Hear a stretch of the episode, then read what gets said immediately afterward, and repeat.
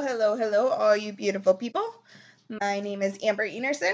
And I'm Kelsey Enerson. And this is our podcast, You Are the Alchemist, where we talk about all things mental health in a fun and relatable way. And this week we're going to be doing an episode on high functioning depression.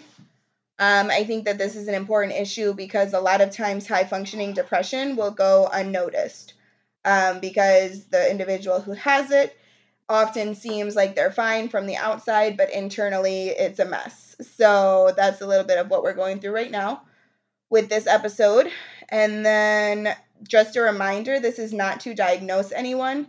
If you think that you or someone you know might be experiencing this, then it's important to always seek mental health help from a professional. Uh, we have a lot of training and a lot of education from personal and educational experience, but we are not doctors and we cannot tell you what's going on with you. It's just to give you guys a little bit more information of what could possibly be happening or to help make you aware of things that are an issue or have become an issue without actually diagnosing you. Yeah, and like it'll make it a little easier to see if your loved ones are suffering or be under more understanding if they are or even if yourself is because a lot of times we're incredibly hard on ourselves when it could be something else going on that is not in our control at all. Right. Yep. so some of the things uh, with high functioning depression um, you it is also labeled as persistent depressive disorder. And with um, persistent depressive disorder this is actually more of a long-term depression uh, symptoms for this uh, are usually two years or more when you're experiencing these same types of symptoms. And they do have some of the same symptoms as depression, but it's less severe, which means that the person can function mostly normally. And that's why a lot of times it goes unnoticed because it, they can function almost as if they're normal or have a normal state of mind, but it actually is something deeper than that but most people don't acknowledge it because they're still doing all the things that they're supposed to be doing, like going to work or school or keeping up with responsibilities. Right. A lot of people have this idea in their mind of like depression only being having to stay in bed all day or can't get tasks done around the house or just sadness in general, but that's not always the case. Right. Sometimes it the person can still be keeping up with their everyday responsibilities they can perform well, they can engage in most social activities, but it is um, difficult for them. It's more challenging than what it would be for someone who's not experiencing something like this. And it can be exhausting and draining. Yeah.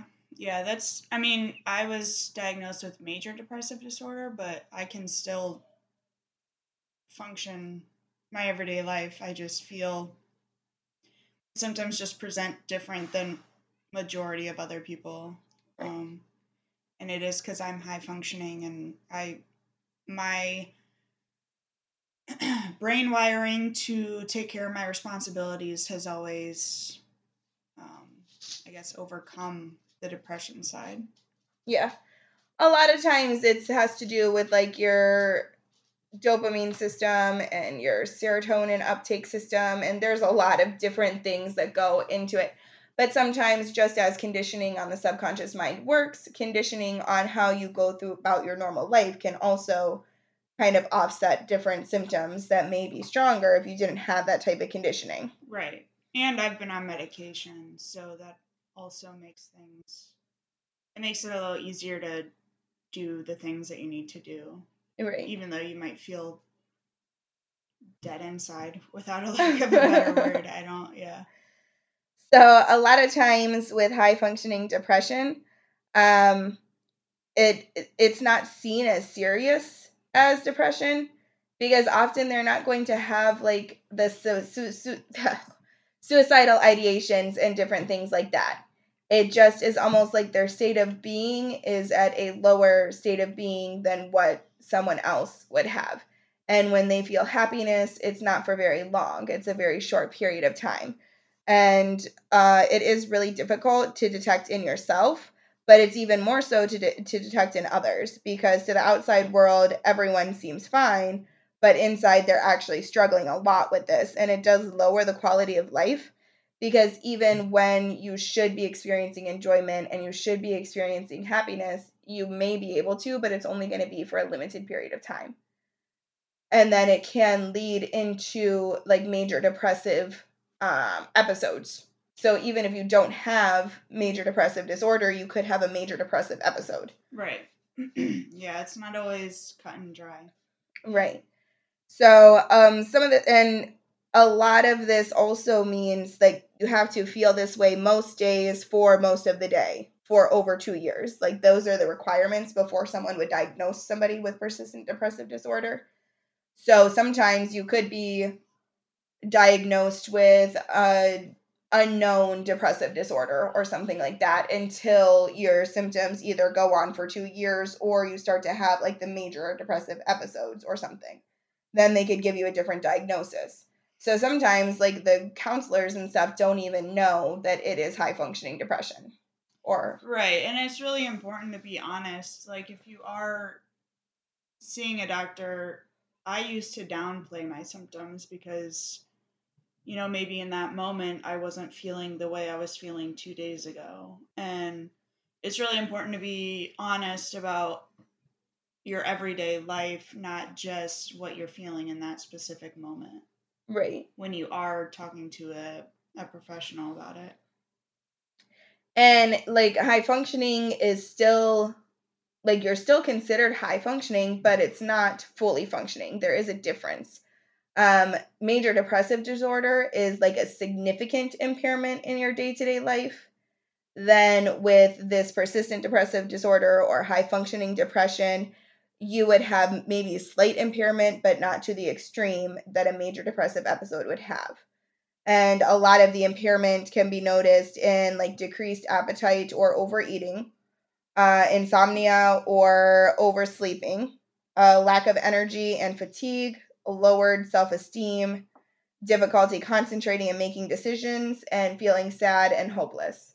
And it could be out of nowhere. Um, sometimes those symptoms are going to include just crying out of nowhere with no significant reason. You just start crying and you don't really know what the reason is, or feeling sad or fatigued or not being able to complete your tasks the way you need to.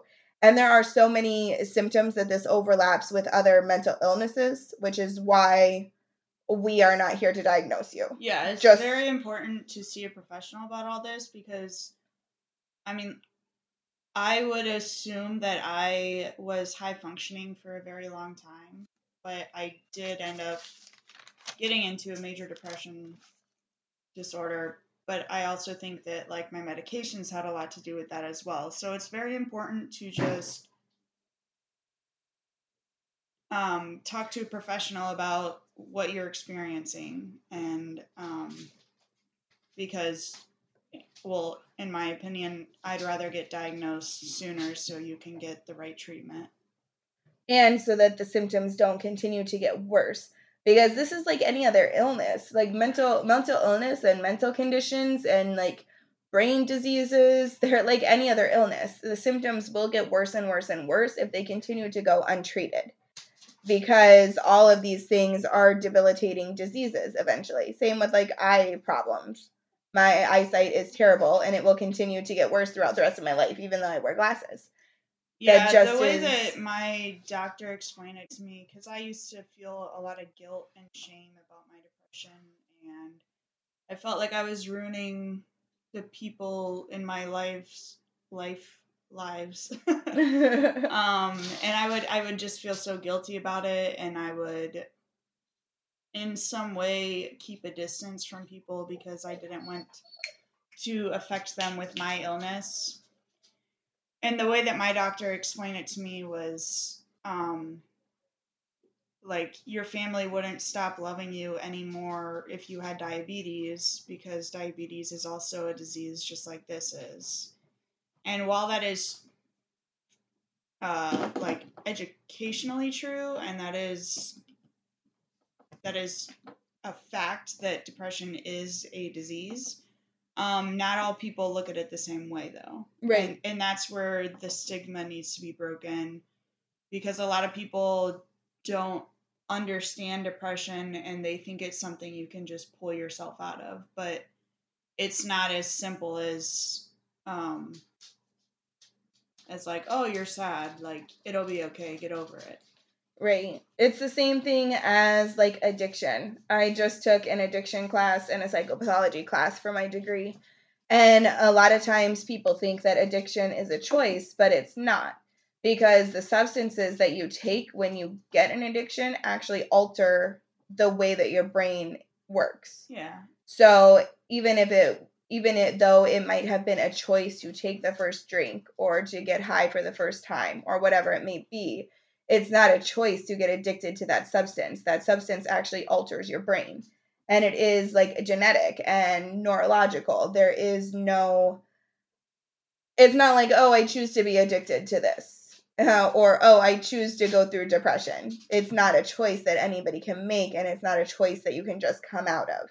Right. It's something that actually affects almost every aspect of your life. So, some of the things when you are living with high functioning depression that you might notice. I'm just going to go through the list right here because uh, I wrote it down, but there's a lot. so um, it might sound a little robotic, but I'm going to read this list in case it helps you guys to know if you have this or if you notice this in someone that you love or care about. Um, for living with a high functioning depression, you may feel a little down most of the time. Um, your low mood is almost always present and it feels like you will never get relief. Feeling happy doesn't last long. Uh, you feel tired all the time, even if you get enough or too much sleep. To the outside world, you might seem lazy, but it really is just that you can't summon the energy to do anything more than what is necessary for survival. Uh, you could feel bad about yourself, unworthy, or like you don't deserve to be happy or to be loved. So, low self esteem is also a very strong indicator if this has been something that has been consistent for more than two years and you can't seem to bring yourself out of it, even if you are working on yourself, then it might be something that could indicate a more serious issue. Um, you do everything you're supposed to, but it seems like monumental effort, which then drains you even more and takes away your energy even more. And you may gain or lose weight without meaning to because you either go into overeating or not eating enough and you're not really paying attention to your appetite because you're too busy worrying about everything else.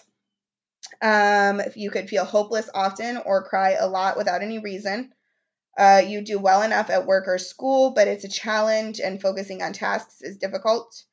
You force yourself to engage when you would rather withdraw. So, like Kelsey was saying, she would withdraw often um, when she was going through it because she didn't want to be a burden, but that's also a sign that you're dealing with high functioning depression mm-hmm. is that you force yourself to engage even though you feel like you would rather just be withdrawn from the world around you uh, and it may cause other complications such as substance abuse chronic pain relationship difficulties or problems at work or school so it could be performance issues it could be you know not being able to give time and energy to your partner because you're spending time and energy just trying to do your daily tasks. It could be chronic pain, which is a really strong indicator of depression, believe it or not. but that's most mental illness. If you fe- if you feel chronic pain, a lot of times it has to do with inflammation. And that inflammation a lot of times has to do with what's going on inside your body that you may not be aware of. So those are just some things that you might experience if you do have high functioning depression. And those are some things that might just be a part of your daily life, but that you know is not normal or how you want to live, but you can't really do anything to change it. Yeah. I mean, I, I pretty much align with majority of those. Um, in my experience, I think, and that's another thing, like trauma can also present in a lot of those same ways. Mm-hmm. Um, so that's why it's, it's, it is I didn't get a diagnosis for years because there's so many symptoms that were just listed that can coincide with multiple different um like mental conditions? conditions yeah. Yeah. Um so what i experienced mostly it started out more with anxiety um and I think my anxiety was trauma related, but I never really realized it. And then it turned into depression because I had so much social anxiety that uh, I just I couldn't function around other people, and it got to the point where like I I would have to force smiles and force I would watch for people's cues because I can I can read body language and like if I know that I'm supposed to be laughing, I would start laughing. But or if I knew that I was supposed to smile, I would start smiling. But like in my everyday life, I could sit and watch a comedy and like yeah, in my brain I knew it was supposed to be funny, but I just there was no physical reactment. Like I just I sat there stone stone face and like some of my friends used to call me stick in the mud because like I literally I didn't have the capacity to feel what other people felt. And it used to kind of just be a running joke like I didn't have a sense of humor, but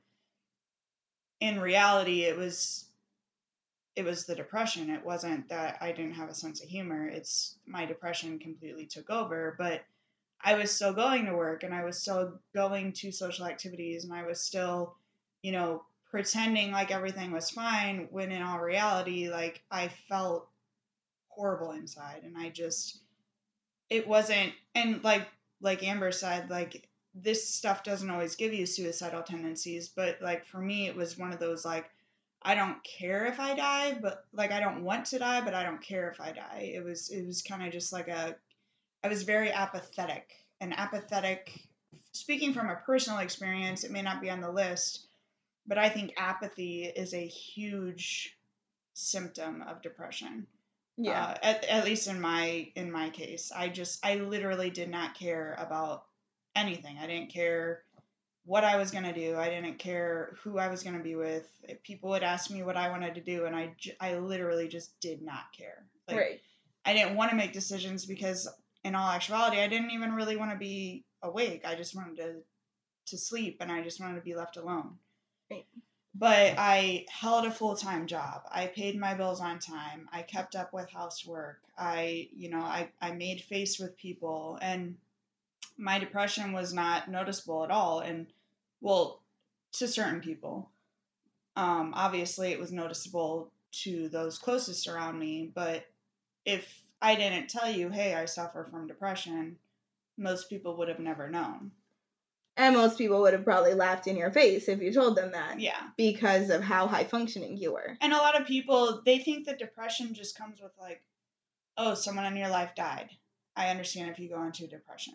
But that's not, that is not the case. Uh, yes, there is incidental depression. That is true. And that is, it, it's a, it's a way for grief to manifest yeah. when it is situational like you would not go to a psychologist and get a diagnosis for depression if it is a reaction to losing someone you love. Right. That's grief. Yes. And like some people do go into such a state of depression after losing someone or losing something that it does manifest into an actual depression disorder. And it also there's like a, another um mental in the DSM-5 there's another mental thing. It's uh, called like extended grief or like I can't remember what it's called, but there is an actual disorder where grief has not been processed and continues to manifest as depression and different things like that, even if you've never suffered.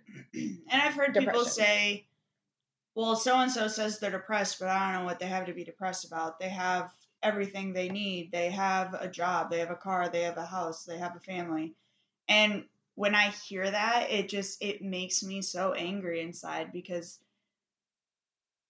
people genuinely there are people out there that genuinely don't believe that depression exists they do not just like people believe that adhd doesn't exist mm-hmm. or anxiety they think it's just this made up thing and it's because you're so called lazy or you have no drive or it's just but it's it is a genuine chemical imbalance you yeah. Are, there are certain people that don't get enough of the chemicals they need in their brain to be able to function happily or conditioning and stuff that has fried the wiring. Right. Like I know I know that sounds weird, but it's like a computer. If you fry your hard drive in your computer, it's not going to work the way that it's supposed to. And our brain is like the hard drive for our life.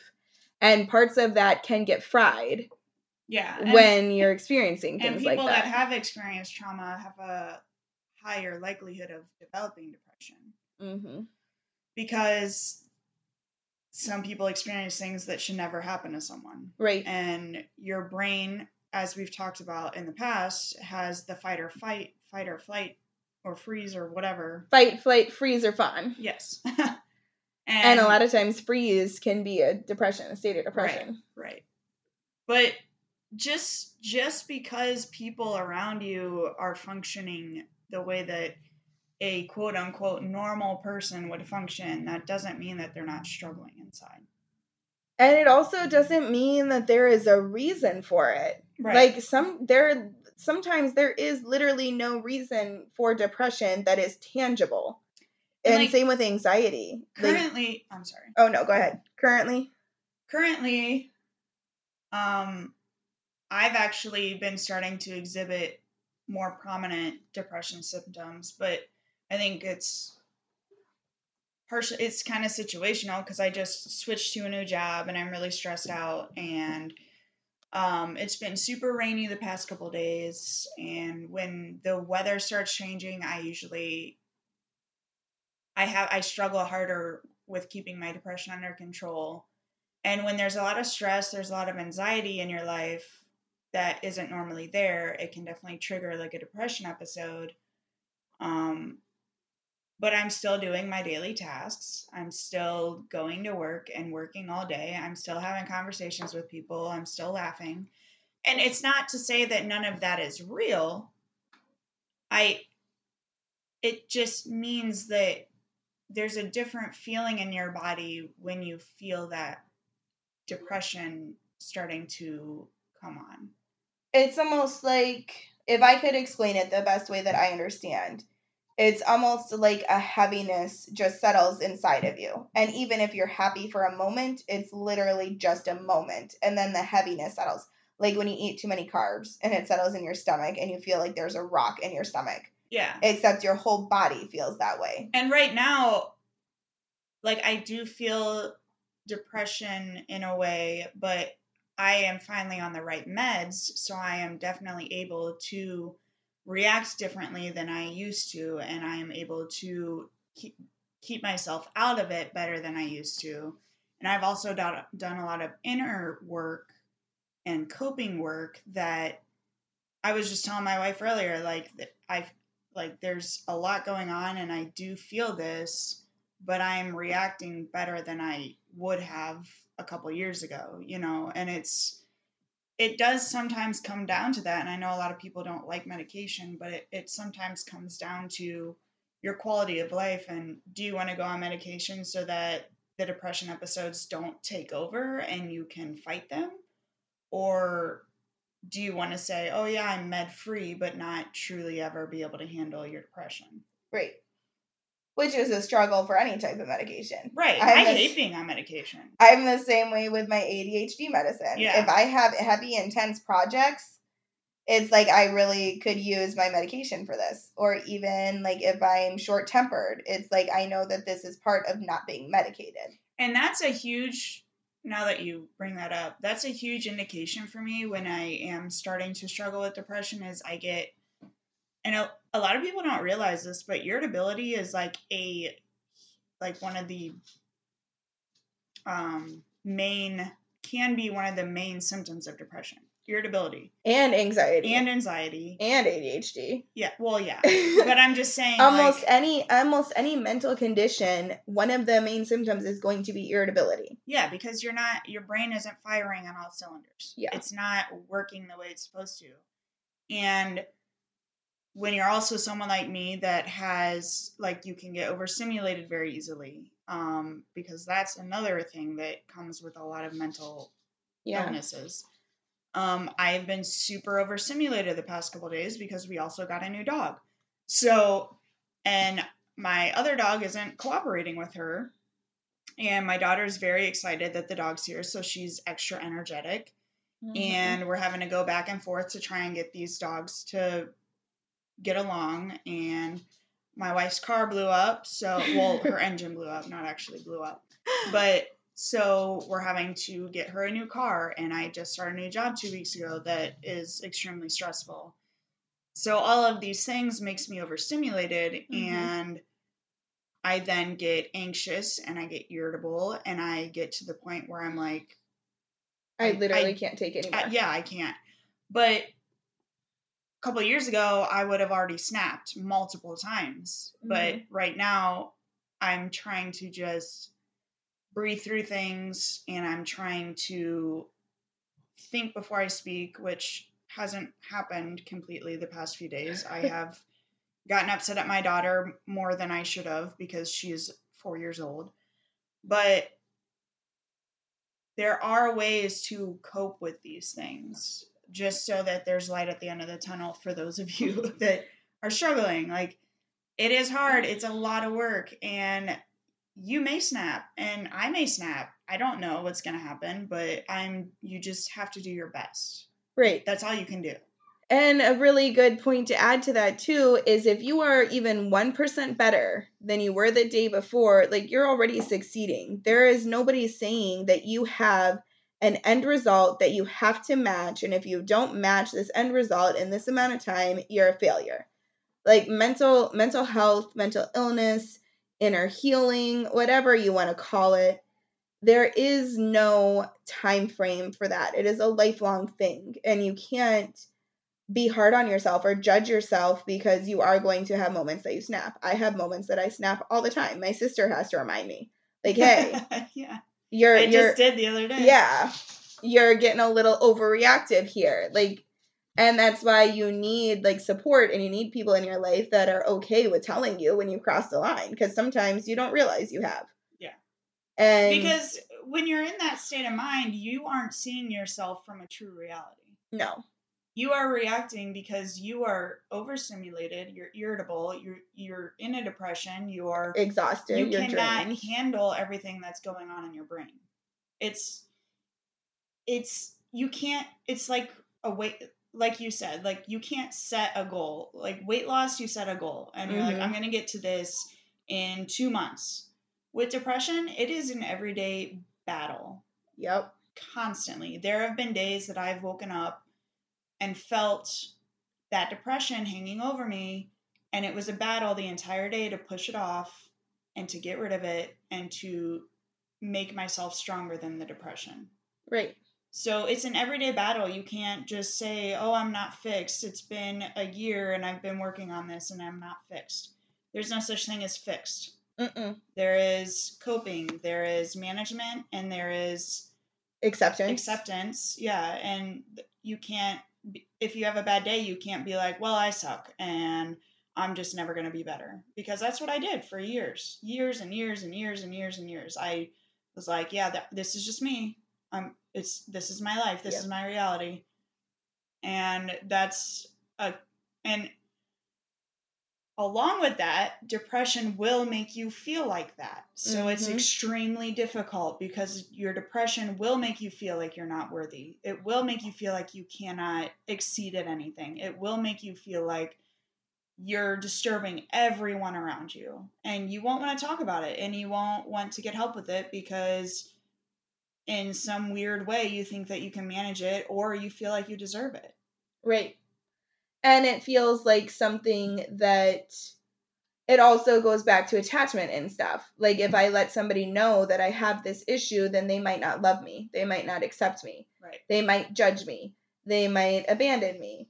They might decide to just leave me to my own devices and then what? I trusted someone and now they're gone. Yeah, and I And like I still struggle with that. I mean, Yeah. like today when I told my wife that I was struggling, like I was nervous, like I was scared because I don't want people to see that vulnerability and not think that I have my shit together. Because I've had my shit together more days than not for the past year, but I still have that thing in the background of my mind, you know. I still I still have to choose to be better every day. And it goes back to the strength. Like when you have to be vulnerable, a lot of people see vulnerability as weakness, but it's not. vulnerability is one of the strongest things you can do because it means that no matter what, you are accepting yourself as you are, you are showing compassion to yourself, you are informing the people in your life that love you that something is going on. That was the dog. That's the new dog I was talking about. so vulnerability is one of the strongest things you can do because it it is realizing that you do not have to do things alone that it does not have to be you against the world because you have people that love you that are willing to stand against the world with you. But they can't do that if you're not vulnerable. They can't do that if they don't know what's going on. Yeah, people can't help you unless you ask for help. And especially with high functioning depression or high functioning anxiety or high functioning anything there's always a high functioning level to any mental condition Yeah. i saw that when i was doing my research today Mhm. like any mental condition you can have high functioning schizophrenia like This is true. Yeah. because I actually worked with a guy that had it. yeah Yeah. high functioning just means that you have the symptoms but the symptoms aren't as severe and they don't impact your life the same way that non-high functioning would but when you are in a high functioning state of being most people are not going to know unless you share with them so kelsey's self-awareness just shows how much growth that she has done because two years ago Aw. she wouldn't have told anybody Thanks. two years ago she wouldn't have told anyone what was going on she wouldn't have communicated I would have just started lashing out and I would have just been angry and I would have just, pushed people you away. know, looked like that bitch that everyone thinks I am. no, My wife is uh, no, shaking her head right now. Um, but yeah, for a long time, I just, you know, I was just a bitch basically, and but I never really said anything about what was actually going on, and that I felt completely hopeless and useless, and I didn't care if I lived or died. Like I just went with what I was feeling in those moments, and I reacted on every emotion that I had, and I didn't stop to think like, is this my depression? Like, right. is this is that why I feel this way, or am I just and I must say, a lot of it had to do with my medication. I have to say that because if you are on the wrong medication, these things can be worse. And I significantly urge you, if you have not already, to take the GeneSight test. Yeah. To see if you're on the right medication, because if you are not, it will exacerbate your symptoms. I became bipolar on mine. because that was a side effect not- of the medication. I am not bipolar, but my medication made me bipolar. yeah, not in like obviously not in the clinical terms, but my doctor thought that I had a, bipolar a tendencies. bipolar or a mood disorder, and I was starting to get treated for that. And that's when everything blew up because I'm not, and I was being treated with something that I didn't need to be. Right. Get out of here! You're not allowed to be in here. That's my wife making smart ass comments. but that's just vulnerability is not weakness. Just because you are high functioning something does not mean that you don't deserve to get help or seek help. There is treatment for whatever it is that you are struggling with, either professional treatment from a doctor, medical treatment, or coaching, you know, but Therapy. you therapy have to be willing to do the work and seek the resources and be self-aware and communicative to those who care about you and can get you to the resources And let me say this because I know how depression can be. And if you cannot bring yourself to go and search for the help or search for a doctor or search for the therapy, find someone close to you and have them set it up for you. Because I know that depression will stop you from doing those things. yep And the most important thing is to make someone aware that you need help. And if you don't like making phone calls, like my wife and my sister, and you can't schedule it online, or you don't know where to look or where to go, ask someone close to you to do it. And if you don't have someone close to you, ask me. I will do it for you. yep Because you're the key thing here is to get treatment before it gets too bad. right and to be willing to open yourself up and be vulnerable Yeah. because if you're not vulnerable about it you're not going to seek treatment Right. And that is the one of the biggest things. And a lot of times the treatment is going to be cognitive behavioral therapy and medication if you're severe enough where you need medication. And cognitive behavioral therapy just kind of teaches you how to notice the negative things Mm-hmm. before they affect your daily life and be able to change those thoughts into positive thoughts. Yeah. Because our automatic reaction to almost anything is negativity. That Yeah. just is how our brain works. Yeah. But if you can recognize those thoughts when they're coming up, then you can choose if you want to believe them or not. And that's going to be a lot of the therapy that you would receive or talk therapy. It's not, and the thing with a therapist that I love the most about therapy is that it is somebody that you don't know. It's someone you don't know. You don't have to entrust it to someone that you have to be worried about leaving you because a therapist is not going to leave you. no. A therapist is there Literally their job to be there. Yes. and it is literally their job to be there anytime you schedule that appointment. And, if they are not the not first there, one doesn't work out, look for another one. It took me four, I think four or five therapists to finally find someone that I like yeah. and that works with me on the level that I need to be worked on. yep. So I know it's easy to say, well, therapy doesn't work because you went to one therapist, Which is my my which is Brooke Really? and Amber both did this. But Brooke has finally found one that she absolutely loves and talks to on a regular basis, um, even outside of work. And that is something that some therapists are comfortable with doing, some are not. But it is you if you find that person, it will and it will help you. And the CBT or yeah, CBT. CBT, we did a lot of that when I was locked up in the ward. So, Yeah. and it is helpful. And a lot of it just had to do with like situational things. How should I react? How do I react? right. What is the best way to react to something when you have no control over it? Right. And art therapy was a thing that we did too. Art therapy can be very therapeutic. I color with my daughter when I'm feeling Yep. I mean, she basically makes me do it. I don't really have a choice. But when I do start coloring, it gives you a relaxation. It gives you something to focus on other than yourself. It gives you the possibility to make something beautiful. right. And it you just have to find out what works for you. Some people use meditation, some people use yoga, some people go on nature walks. Anything that can help you find peace. And even, even if it's just for 1 minute. and peace is an internal state too. Like you can create peace. That's also what CBT teaches you. Because when you learn to make better choices that serve you, then that also creates a sense of peace and safety. The biggest thing when you're struggling with anything is you don't always feel safe. You don't feel safe to be yourself. You don't feel safe to be vulnerable. You don't feel safe to think about the future. You don't feel safe in the moment. So, developing a sense of safety is very important too. And that is also what therapy can help with in any form therapy with a therapist, art therapy, whatever it is. It's a, that sense of safety. This, yeah. Yeah. I've said a lot, so I'm kind. I don't know if you're through your notes, and I keep taking over because I actually align with a lot of this stuff. No, so- go ahead. All of my notes, I pretty much went through all of my notes right at the beginning Okay. because I knew that you would have more life experience to you knew. I would talk, Yeah, and So- it's not. I don't want it to come off as if you don't ask for help, you're not strong, no. because that's not what we're saying.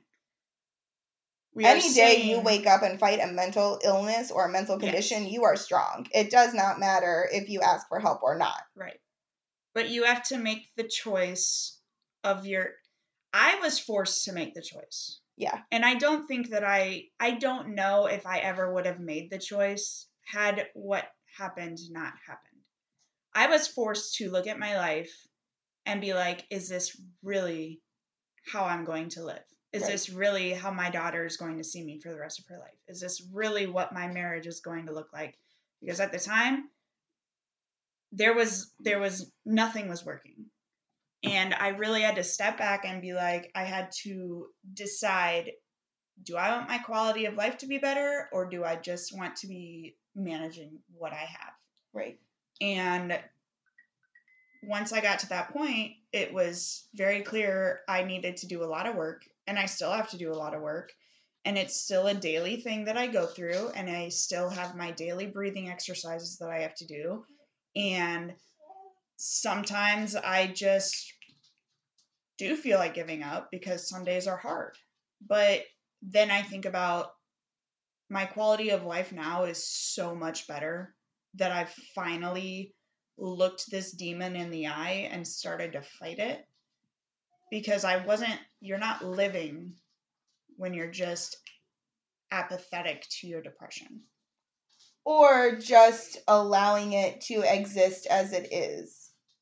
Like there I mean, there is a level of acceptance that has to be there, but you don't have to accept living like that always. Right. There are choices you can make, there's help you can seek, there are resources available Mm-hmm. if you choose not to continue living that way. And just because you're high functioning, you may think like, it's fine. People have it worse. I can do this. I'm doing Mhm. what I need to do because that was my state of mind for a long time.